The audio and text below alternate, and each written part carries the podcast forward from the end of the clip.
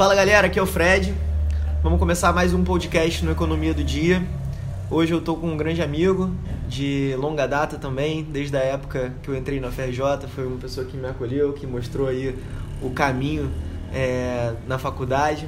Guilherme Costa. Guilherme ele trabalha já no mercado financeiro há bastante tempo, é, trabalha numa agência de rating chamada SR. E hoje a gente vai falar bastante aí sobre, sobre rating, né, como funciona, qual o papel de uma agência de rating, vai falar um pouquinho sobre as polêmicas da crise de 2008, é, sobre o fato de você ser pago para dar uma nota de crédito.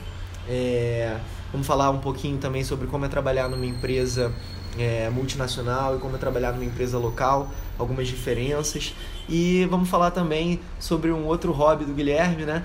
que também é uma fonte de renda, que é, é usar o perfil do Airbnb dele para alugar apartamento. É uma coisa muito legal também, diferente, que gera uma renda extra, né? Acho que hoje em dia a gente está buscando cada vez mais diversificar as fontes de renda. E aí, Guilherme, se você puder falar aí, é, é um pouquinho da sua trajetória, uma apresentação rápida. Opa, primeiramente, boa noite a todos aí. Estou é, contente com, a, com o convite aí do Fred. E é com muita alegria e também satisfação que, que eu fiquei sabendo da notícia aí de quase mil seguidores é, em apenas três meses. Realmente é muito satisfatório é, poder acompanhar de perto nessa trajetória do, do meu amigo Fred. É, bom, esse, com essa breve introdução aí do Fred, acho que a gente tem uma conversa aí bem, bem, bem legal aí que a gente pode ter nesses próximos minutos. É, não, beleza, é isso. Pô, a ideia é ser, ser, uma, ser bem informal aqui no Economia do Dia e sempre no podcast trazer informação, é, gerar conhecimento, né? De uma forma que a gente está tendo uma conversa aqui normal e a gente vai falar coisas que muita gente não sabe, que a gente teria dificuldade de encontrar e coisas que passam realmente a realidade, né? Como é viver nesse ambiente. E aí você você basicamente trabalhou com hate a vida toda, né? É, com, conforme o Fred falou, né? Eu, minha carreira profissional basicamente foi foi na SR, eu entrei lá como estagiário e, bom, tô lá há seis anos, então hate é um assunto que eu tenho visto aí nos últimos anos e acho que eu posso contribuir com o pessoal que está aprendendo, né? É, você vê como é que é isso, porque quando eu comecei na SR, é, eu não tinha a mínima ideia do que era, né? Essa época de estagiário aí que tu você entra assim na, é, na, o Guilherme é economista também, a gente estudou junto na é. FRJ e, e assim, é, da mesma forma que eu, a gente chegou zero preparado, né? Eu, pelo menos eu, no meu caso. É, é a SR trabalha bem inserida no mercado financeiro, mas, mas como toda agência né, de risco, e, mas tem muitas questões ali, muitos, muitas análises econômicas que são importantes. Então o objetivo, acho que, que o Fred me chamou aqui para conversar com vocês seria apresentar né, o, que, que, o que, que é hate é, começando com rating, né, traduzindo né, para a nossa língua, né, rating significa classificação. Rating de crédito, então, no mercado financeiro, é a classificação do risco de crédito. É, dar um exemplo aqui básico assim para facilitar para o pessoal. É, vamos supor que, que o Fred aqui me, me peça um dinheiro emprestado, ele esteja com, com um problema de liquidez, né? a gente sabe que o Fred é poupador. É, não, não vai precisar de dinheiro. Olha que eu vou te pedir dinheiro, hein? vamos com calma. Se tiver a taxa baixa, eu vou é. te espredar, hein?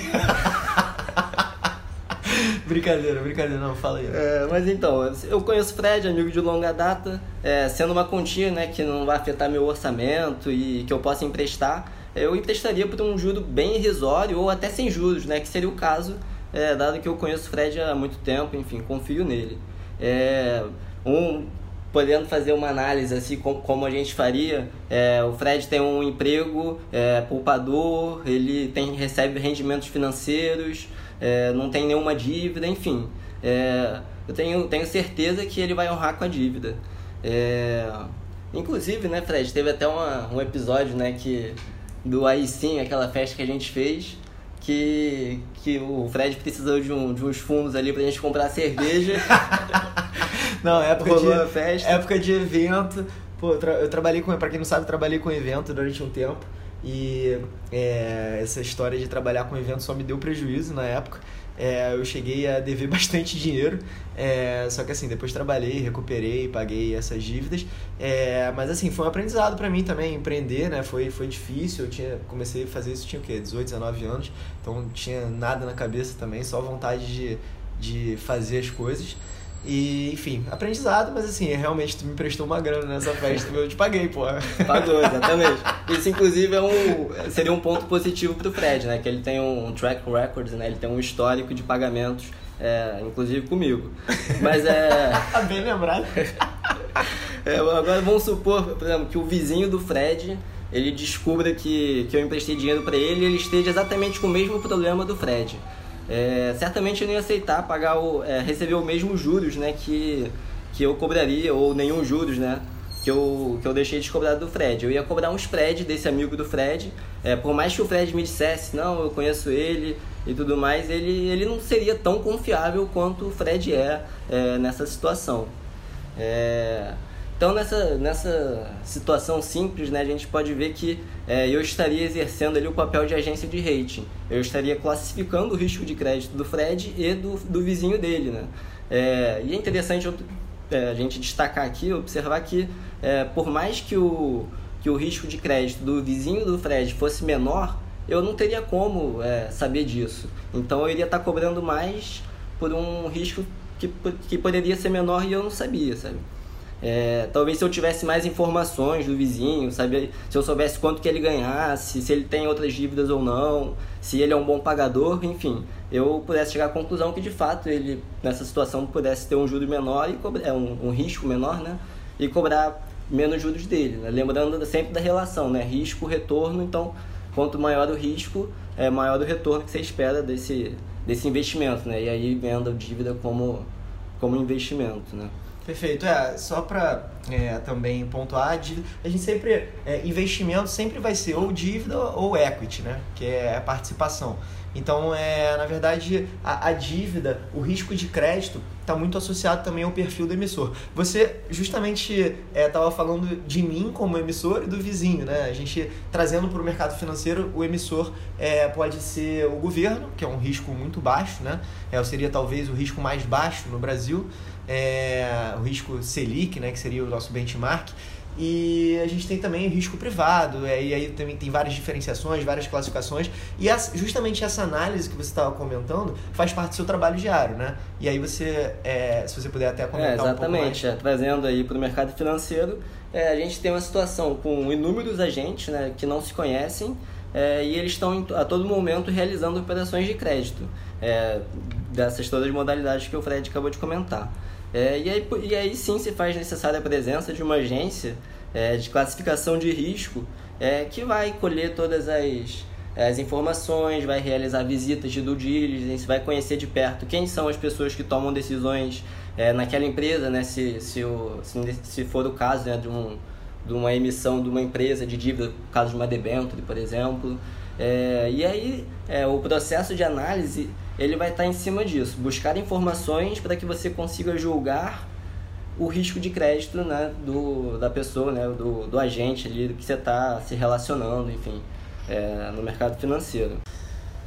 Due diligence é um conceito legal que você falou agora. É legal a gente dar uma explorada nesse conceito. Você provavelmente já fez várias due diligence fisicamente, né? Como é que é? O que que funciona? Como é que funciona uma due diligence? Explica aí o conceito para o pessoal, é, superficialmente. Bom, é, pegar o exemplo aqui de uma emissão de CRI para facilitar. CRI é, também tem destaque aqui explicando, hein? Certificado de recebível imobiliário. É, exatamente. Tá, tá lá nos destaques de renda fixa. É, por exemplo, uma, quando você vai analisar uma operação de CRI, é, você tem por trás um geralmente né, uma incorporadora, né, uma incorporadora imobiliária que constrói o seu, por exemplo, um loteamento e ela vende para diversos mutuários o, o, os lotes individualmente.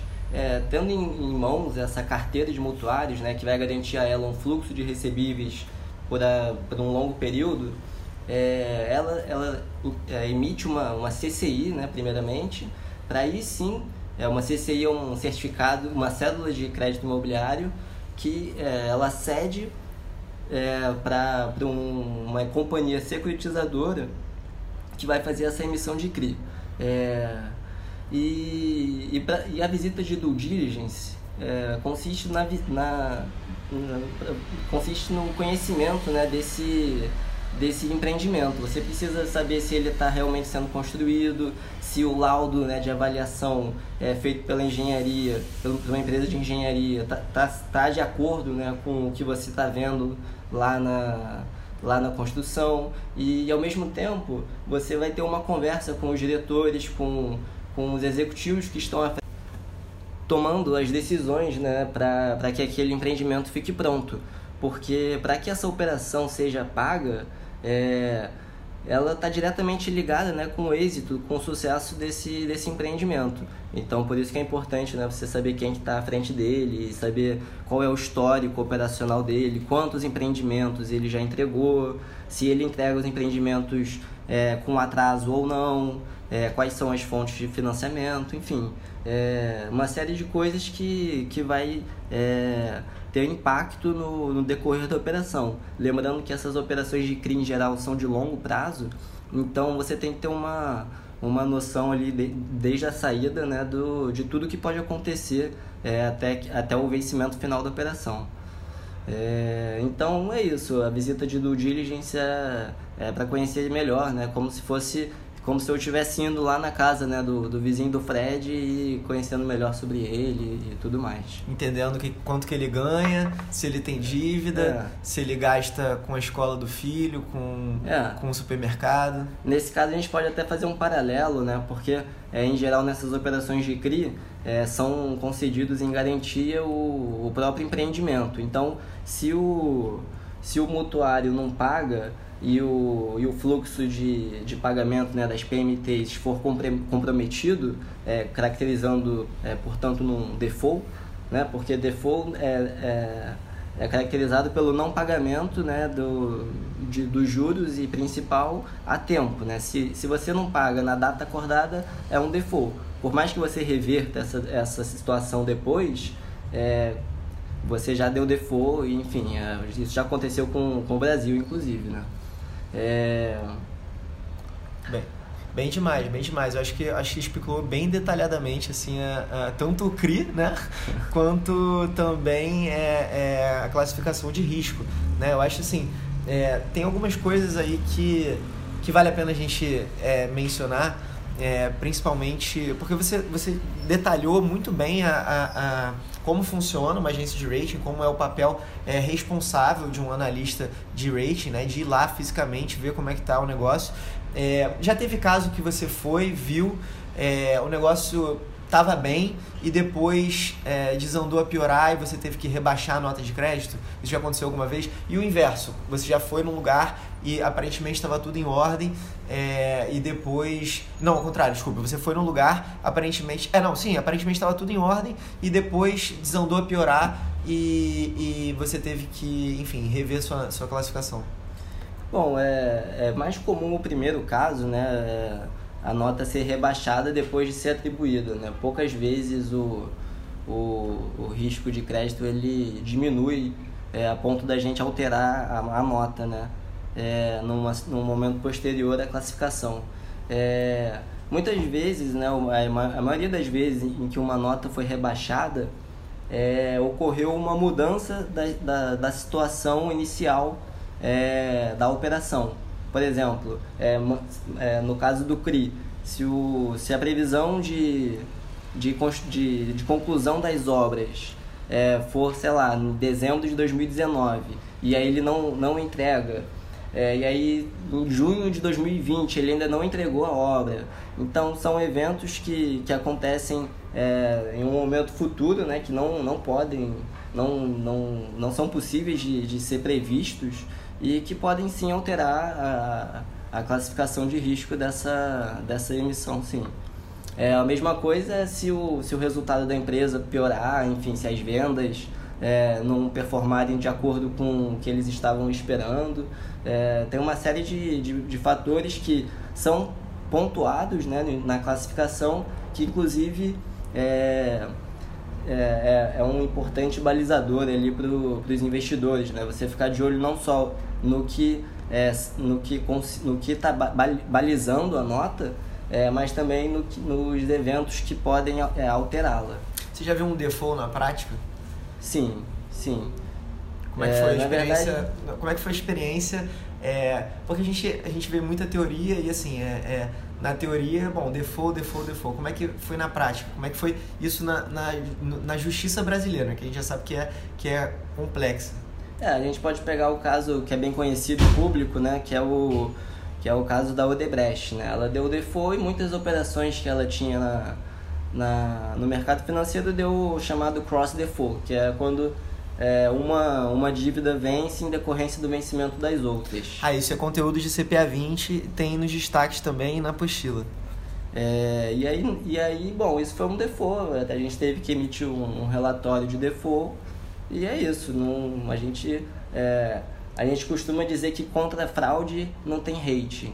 É óbvio que a gente tem que é, atuar né, no melhor dos nossos esforços e a due diligence está aí para isso, né? É, e bom, mas tem situações que não dá para não dá para a gente prever, enfim, todos fomos enganados. É, verdade, é verdade. É o famoso risco não diversificável, né? É o risco do sistema. Exatamente. É, então, assim, é, isso é complicado. E justo é, a gente falando um pouco de risco do sistema, e você falou também que falcatrua não tem rating, é, isso é uma questão polêmica, né? Porque a gente viu o que aconteceu em 2008. Né? A gente viu o que aconteceu em 2008 e as agências de rating tiveram participação, é, todo mundo sabe.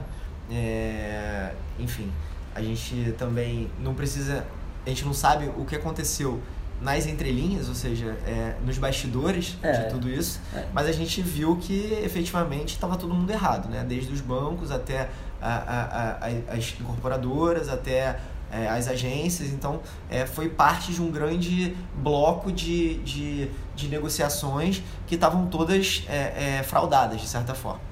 Né? E também uma, uma, uma, alavancagem muito grande, né? Um, um, permissionamento de crédito excessivo, uma série de coisas que contribuíram para a gente ver a última crise realmente do sistema financeiro e do sistema financeiro moderno. Né? Isso também é importante dizer, que hoje em dia é aquela história de, de é, é, economia é, é, só de moeda não existe, não, não existe há muito tempo. A gente está vivendo numa economia que é muito mais especulativa, tem muito mais dinheiro no mercado financeiro do que na economia real. Né? Então a gente está vivendo um tempo completamente diferente. Essa foi a primeira crise desse tempo. É. Né? E, e, e, conta um pouquinho aí, qual, dessa, fala um pouquinho aí dessa controvérsia. É, é, o que, que, você acha disso tudo? Bom, é, essa, essa questão, né, essa, tem várias leituras da crise, mas acho que o que é bem consenso é que ela nasceu de, um, de uma alavancagem muito alta em cima de um ativo real. Né? No, nos Estados Unidos, principalmente, é, em todo mundo, né? O mercado financeiro valoriza muito propriedades, é, propriedades reais, né? E se você consegue colocar como garantia é, numa dívida uma propriedade sua, provavelmente você vai ter um dos, menor, um dos menores juros é, do mercado. É, e o problema é que um mesmo imóvel foi usado como garantia para diversas operações de crédito e operações que, que deri, deri, são, foram os derivativos, né? Que, que, enfim, derivavam da, da garantia do outro. Enfim, é uma confusão que é até difícil é, de explicar. É, exatamente. É bem, bem, a grosso modo, né? é, é, existiam alguns derivativos, derivativos chamado, chamados CMO, é, aí tinha o CDO também e tinha o CDS. O, o, CMO era uma obrigação em cima de uma, de uma mortgage, que eles chamam, que é uma hipoteca. Né? E, e, o, e, e o CDO era um, deriva, era um derivativo em cima disso. Ainda tinha o CDS, que foi como as pessoas ganharam dinheiro com a crise, que foi justamente apostando contra esse tipo de instrumento. Né? Mas assim, é, realmente é complexo. O, mercado financeiro criou instrumentos complexos justamente como um método, na minha opinião, né? não sei se você vai concordar, de deixar esse tipo de, de concessão de crédito duvidosa atraente para o investidor comum. De certa forma, ludibriar, enganar, as pessoas tinham menos conhecimento. E, é, de certa forma, esses investimentos tornaram-se atrativos. E justamente por conta da, da divulgação excessiva, muita, houve muita alavancagem em relação ao ativo real, que é justamente o que você estava É, falando. Exatamente. O pessoal via hipoteca ali no nome, ah, tem hipoteca no, de quinto grau, beleza, então é, é AAA, sabe? E também tinha muita mistura de ativos, né? Ativos Sim. que, que eram junk, né? considerados lixo, e eram misturados com, com outros ativos em operações é, compromissadas, enfim. Era os CDOs, É. era o tal dos CDOs. os CDOs. E aí, bom, eles levavam um rating AAA é, sem, sem merecer, né? É, tem vários filmes que abordam esse assunto, né? Inclusive... É, Big Short, é, grande aposta. Isso é bem bom. Que- Fala, fala uma linguagem bem clara. Sim, e bom, eles responsabilizam, deixam bem claro que, que foi o, responsabilidade das agências, né? Até porque é papel dos analistas e do, do próprio comitê de atribuição de nota, né? Que é um- foi um assunto que a gente ainda não abordou aqui. É, mas são toda nota é atribuída a partir de um comitê. O analista leva lá a sua, a- as suas observações, o, a- o, as suas análises que foram feitas em cima das informações recebidas e, e aí manda para um apresenta lá para um, um comitê que cada um dá sua nota e por maioria é decidida a nota, sabe? É, então acho que tem, tem sim responsabilidades é, ali na pessoa física e talvez um, sei, fecharam os olhos ali porque era um produto que estava tava vendendo, né? E então a gente Estava sabe, né? vendendo e, e, e- e teve a questão também da concorrência, né? Então, é, o banco que o banco de certa forma ameaçava também as agências e, e, e a concorrência aceitava, então as agências meio que cediam. Então era um jogo ali de certa forma de poderes, né, de influência e deu no que deu. É, e depois disso eu acredito que é, que tenha melhorado muito é, em termos de compliance. Sim. Pelo menos hoje em dia trabalhando na S&P eu não tenho nada a ver com, com a unidade de ratings, eu não trabalho na unidade de ratings, tampouco tenho acesso ao que eles fazem, é, justamente por conta dessa política de, de compliance excessivo. Sim. Excessivo. É, na S&P eu diria que é muito rigoroso essa, é, essa política. É, inclusive eles ficam, a, a área de rating ela fica completamente separada de todas as áreas no andar próprio, exclusivo. É, a gente, eu não tenho contato nenhum com, com, com, com, o com a agência de, com o departamento de rating, com a unidade de rating, que é uma empresa separada também. É, toda crise traz aprendizados, né? E, e nessa não foi diferente. É, lá a regulação apertou pra caramba. é, e aqui no Brasil também. né? Pra vocês terem uma ideia, a primeira regulação mais veemente, assim, mais forte de agência de rating no Brasil foi em 2012. Então, a SR, né, que foi a, a primeira agência no, no Brasil, ela tem, tem atividade desde 94. Então, desde 90, entre 94 e 2012 era uma atividade sem regulação. Assim, a gente, a gente mesmo é, que se autorregulava, é, di- digamos assim. Né? A gente, porque no final das contas, o que está em jogo é sua credibilidade. Né? Se você dá notas altas para instrumentos financeiros ruins, é, você vai ser visto como uma empresa comercial, enfim, uma agência que é, não, não preza pelos investidores. É, então você tem ali sua reputação a zelar e, e eu acho que é isso que, que pauta ali, né, que segura é, de forma mais veemente é, para além da regulação, que hoje em dia também se é obrigado a divulgar inúmeras informações e mostrar se você tem mais de tantos por cento do seu faturamento atrelado a um cliente ou não, apontar possíveis conflitos de interesse, enfim. A CVM fica bem em cima, é, que é quem regula né, essa atividade de, de classificação de risco, e ela fica bem em cima justamente para teve esse aprendizado, né? 2008 foi um grande aprendizado, é, especialmente para essa atividade de rating. É, e, e outra coisa que é legal é você contar um pouquinho é da história da SR. A SR foi a primeira agência de rating do país. É, conta um pouco aí como é que é trabalhar de certa forma numa empresa pequena, porque a SR é uma empresa pequena, né? Quem toma as decisões são sócios, é você, os outros membros do comitê, né? Então é, é uma empresa formada por pouca gente que atua de forma local, mas também atua em outros lugar, lugares do Brasil, né? Em outros estados. Então é, conta um pouquinho disso aí, como que é. Eu também vou faço um paralelo aqui como é trabalhar em, em empresa multinacional com 50 mil funcionários. Imagino que seja um ambiente muito diferente. É, exatamente. O, a, a, o mercado de rating, né, ele, ele é basicamente dividido é, entre as três grandes agências, né, que é a S&P, a Moody's e a Fitch. Então sobra pouco, né, digamos assim, do mercado para as agências pequenas. Então é, você de fato não precisa ter uma, uma equipe tão grande, tão grande assim, não são tantas operações que, que a gente cobre. Então é, digamos que a gente tem um, um uma equipe ali do tamanho suficiente ali para entregar uma análise de qualidade. É, mas é, falando um pouco sobre como é trabalhar numa empresa pequena, a minha experiência foi, eu, diga, eu diria, bastante positiva, porque desde o início, quando eu entrei como estagiário, eu participava é, diretamente né, do, dos comitês, como, primeiramente como ouvinte, né, e eu tive um, um grande professor lá dentro, né, que foi um dos, um dos sócios fundadores da, da SR, que foi o, Dr. Paulo Rabelo de Castro, é, que inclusive ele é, foi, foi candidato a vice-presidente né, agora no, no, no último ano, é, presidente do, do BNDES e do IBGE, enfim, uma figura muito, muito, muito importante no cenário da economia, professor e tudo mais. É... Inclusive escreveu um livro bem interessante que eu já tive a oportunidade de ler, recomendo, O Mito do Governo Grátis, né? É, e conta a história, a experiência de desenvolvimento de diversos países e como algumas políticas de governo grátis, que é o termo que ele utiliza para, é, de certa forma, políticas públicas que é, utilizavam dinheiro público excessivo, é, e conta essas experiências e como elas fracassaram depois de um tempo. Né? A conta sempre chega.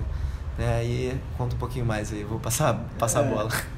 É, exatamente, ele é um, foi um cara que se formou na, na Universidade de Chicago, né? inclusive ele estudou junto com Paulo Guedes, é, nosso ministro da Economia. É, mas enfim, acabou que ele, que ele saiu, ele enveredou né, para esse lado aí da política, é, o que eu acho muito bom, é, de certo, certo modo, né, um, um pouco, foi um, um pouco ruim para mim, né, que eu perdi ali o contato direto que eu tinha com ele, é, no dia a dia, mas é, acho que para o Brasil aí é uma pessoa ali que, enfim, é, pelo menos pelo que eu conheço, ele, ele faz ali, atua para melhorar, enfim, a sociedade e tudo mais. Então, é muito legal, é muito importante ter um mentor, assim, né, como, como o Dr. Paulo foi para você.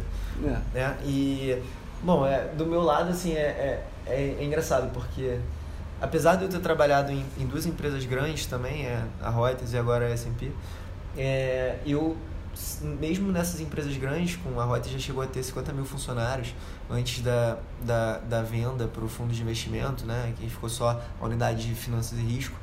É, antes, antes da venda tinha 50 mil funcionários, e mesmo assim era uma equipe enxuta no, no Brasil, no Rio de Janeiro principalmente, que era onde eu trabalhava.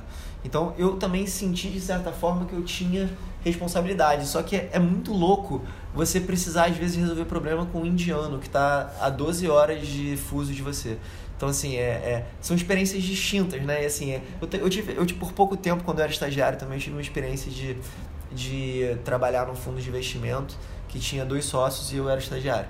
Então, também isso foi interessante, como a parte de analista de ações, né? Fazia toda a parte de acompanhamento e tal. Isso foi interessante para mim também. É, acho que você hoje em dia deve se sentir como sócio, né? Com certeza, já há muito tempo, né? É, eu sempre tive essa, essa cabeça, né, de, de sócio ali, de querer é, melhorar o que eu, tava, que eu tava aprendendo ali, enfim. É, até por estar muito próximo ali dos sócios e, e no dia a dia e é, muitas vezes eu sou consultado por eles, o que eu acho que é o fator mais, mais positivo ali de uma empresa pequena.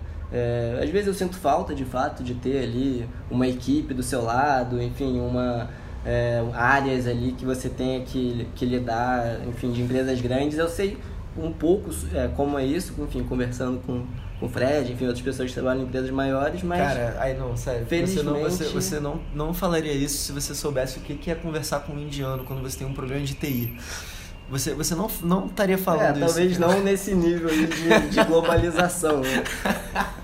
Mas mas é, pelo menos eu tenho bastante contato externo, né? Como eu falei nessas reuniões do diligence, então acho que isso equilibra um pouco aí essa falta de contato aí, ficar um pouco sozinho. Não, mas é bom também, pô.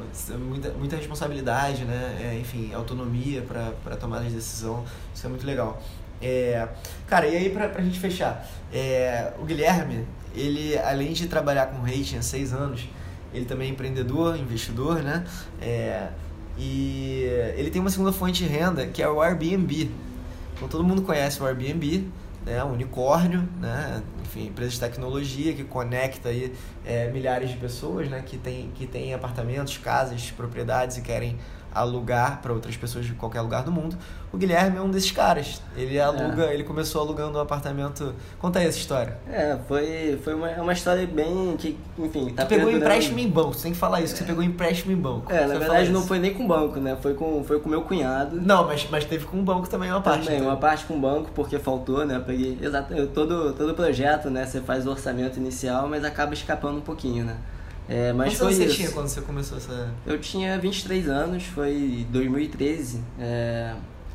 Já, um pensando, pouco... já pensando em Copa do Mundo Exatamente. Olimpíadas. Foi né? um, já ano, um ano antes, um ano antes da Copa do Mundo. Visão, isso foi visão. É, foi. É, foi bom, tava. Não foi tinha... visão, não foi visão, foi ação, né? Foi, foi botar ação, na prática. Porque visão, tava essa visão todo mundo sabia falando, disso. É. Né? Tava todo mundo falando, exatamente. E aí tinha um, um, antigo quarto de dependência lá em casa, parado, cheio de entulho. Morava no Cosme Velho, né? É, sempre morei em casa tal, então é, sempre teve muito espaço lá em casa. E aí eu olhava aquele espaço e falei, pô, dá pra botar um. reformar isso aqui e colocar, né, no, no anúncio do Airbnb. Eu acho que o pessoal vai gostar de ficar aqui. É, ali no Cosme Velho, é perto da floresta, você vê o, o Cristo Redentor e tudo mais. E de certo modo você está ali numa área central, né? Você atravessa o túnel já está na lagoa, para Ipanema é um pulo.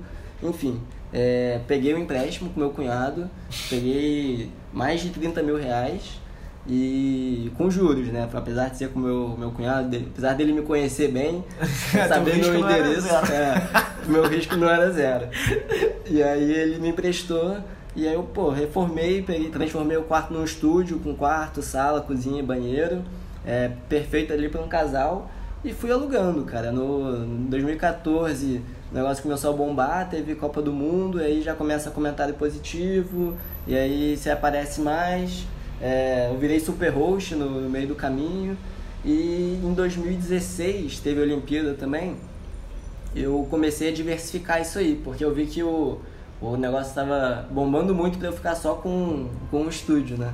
Aí eu via, via que tinha uma galera que queria alugar também, mas não tinha ação, né? Não tinha. Ou até o conhecimento, enfim, não, não tinha o tempo necessário para parar e, e aprender aquela nova plataforma. Aí eu fui, peguei uma casa na Lagoa de um, da, da avó da minha cunhada, e aí tinha outro apartamento do amigo do amigo, enfim, fui, fui aumentando. É, agora eu tô com uns quatro imóveis é, ali todos perto de Copacabana, um, um na, na, Lagoa, enfim, são bem atrativos e eu fico, é, eu coloco né, no meu perfil e, e, enfim, ganho em cima de uma comissão, enfim, de, de host mesmo, sabe? Não, excelente, pô. É, uma... Mas, mas pra quem tá achando também que é molezinha essa história, foram quantos anos aí de sendo host lá? Quantos pepinos aí de, de, de, de é de gente chegando de qualquer lugar do mundo reclamando de coisas. Pois é, cara, tem várias histórias aí, pô, já recebi mais de sei lá, quase 100 hóspedes de, de todo mundo. É, bom, Rio de Janeiro, né, um lugar que vem muita gente de fora. E, cara, e resolver esses problemas que aparecem realmente é, é um aprendizado é, enorme, assim. É, vários pepinos ali que você tem que ter muita calma ali, porque se você se desesperar, é, você, enfim, se perde ali, ele Não, pode isso... reclamar com o Airbnb e até poder sair do seu imóvel tendo a restituição total.